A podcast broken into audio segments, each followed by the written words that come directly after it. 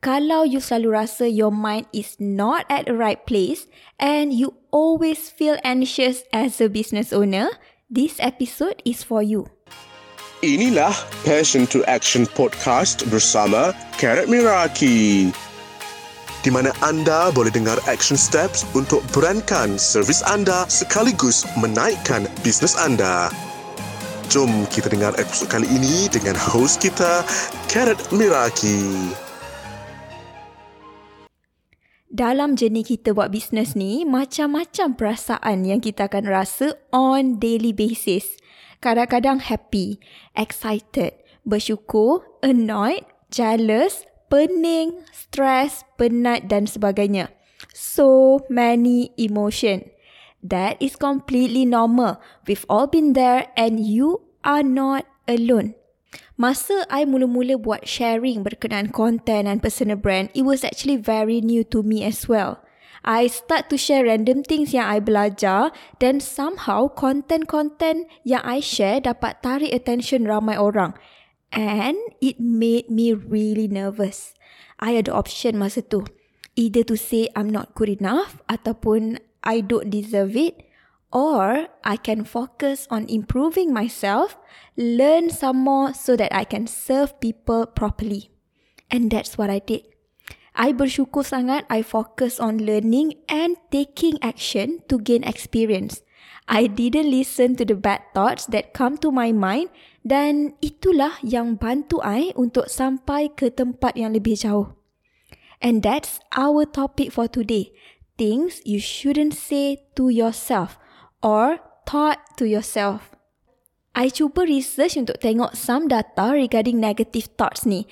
And it was actually very interesting. It was found that average person has about 12,000 to 60,000 thoughts per day. 12,000 ke 60,000 thoughts per day. And of those thousands of thoughts, 80% were negative and 95% were exactly the same repetitive thought as the day before dalam kehidupan harian kita, 80% apa yang kita fikir tu adalah negatif. How crazy is that? No wonder our daily life kadang-kadang so stressful. Betul tak? And some people even ada masalah anxiety dan depression. In this session, I nak share some thoughts yang I rasa kita kena block awal-awal cepat-cepat before it fasted and cripple our progress. But before that, I want to share a review yang I dapat dari Apple Podcast dan this one adalah daripada Saidatu Nisa.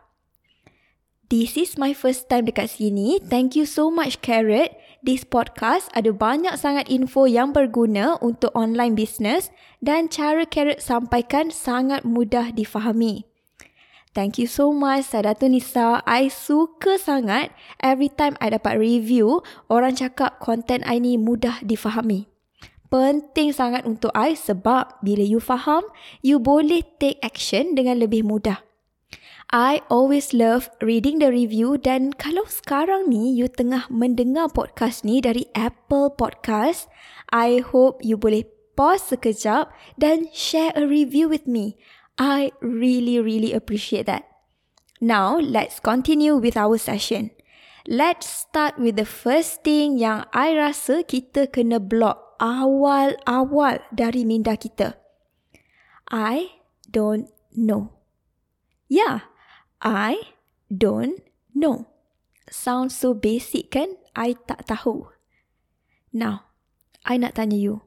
How many times in a day that you said I don't know when people ask you something. Ataupun you cakap dekat diri sendiri. Bila you tengok konten ataupun reel yang orang lain buat yang cantik-cantik, yang best-best. And you cakap dekat diri sendiri. Alah, I tak reti. Alah, I tak pandai. Alah, I tak pernah buat macam ni.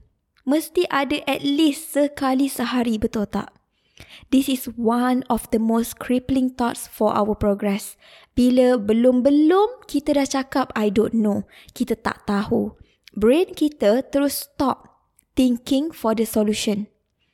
Hmm, tak tahu? Hmm, okay, next. Ha. Macam mana kita nak progress dengan cepat kalau semua kita cakap tak tahu? Betul tak? Here's what I want you to do. If you notice you cakap dekat diri you sendiri you tak tahu, shift that sentence. I don't know how to do this yet, but I'll figure it out. I ulang lagi sekali. I don't know how to do this yet, but I'll figure it out. When you phrase it like this, our mind take note tau and go into action mode.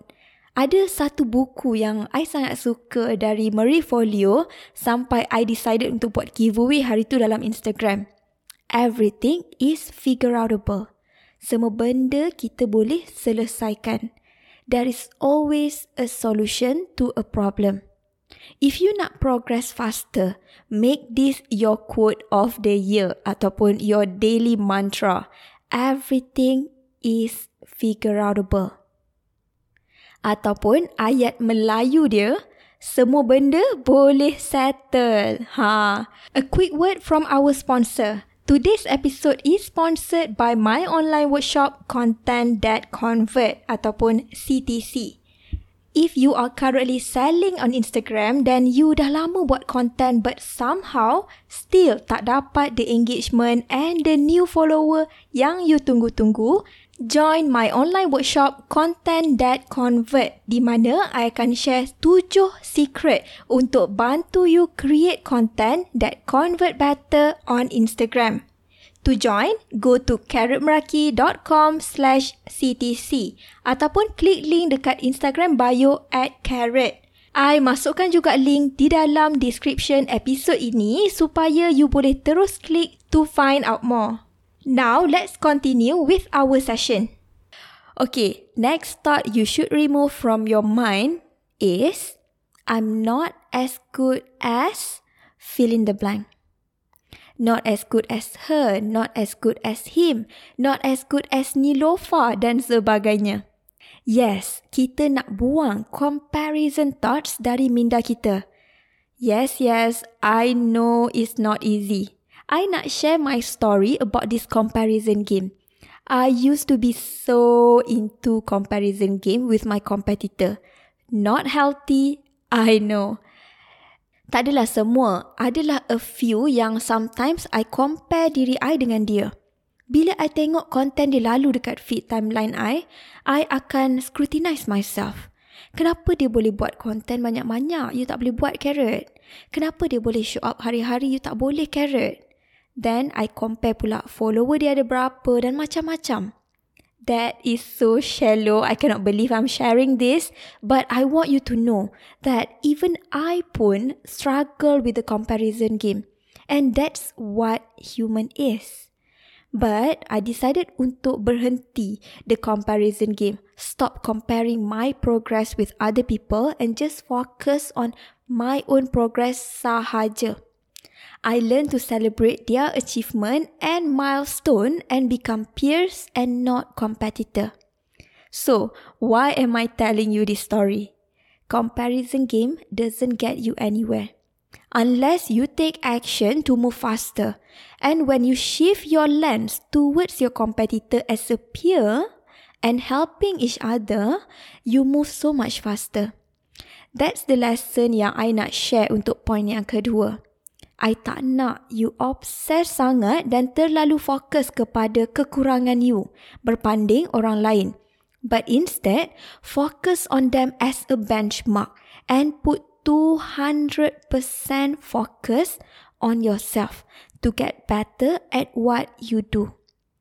Now, the last thought that I want you to stop from coming into your mind is saying, this is a mistake you pernah tak try benda baru and you terbuat silap sikit and you terus stress and think, hmm, salah dah ni, kenapa macam ni, habis bazir, habis rugi sebab buat silap ni.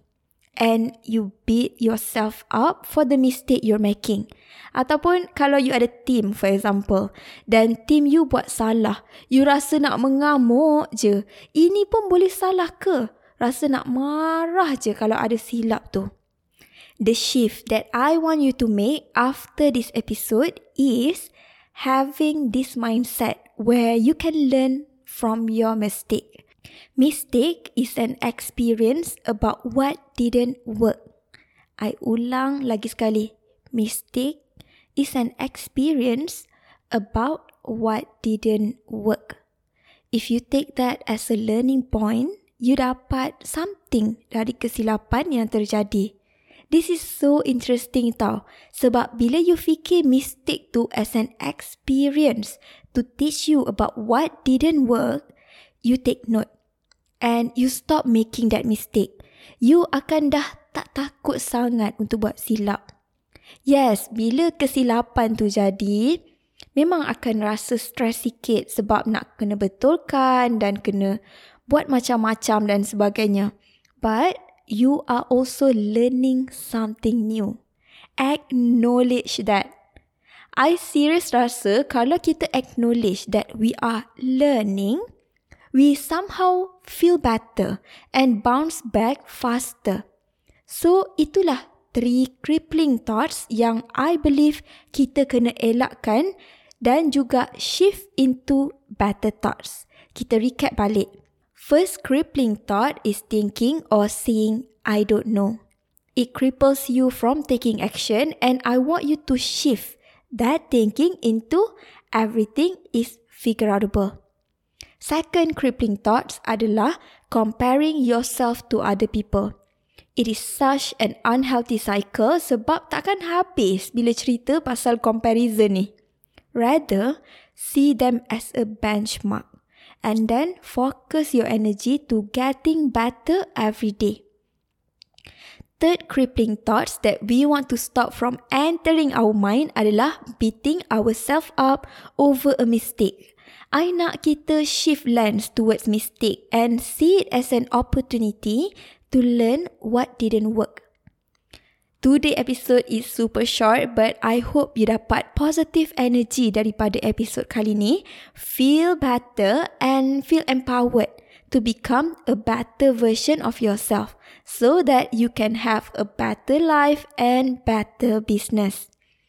Kalau you enjoy episode hari ni, please share dekat kawan-kawan you yang you rasa akan dapat juga benefit dari episode kali ni. I'll see you in my next episode. Bye for now.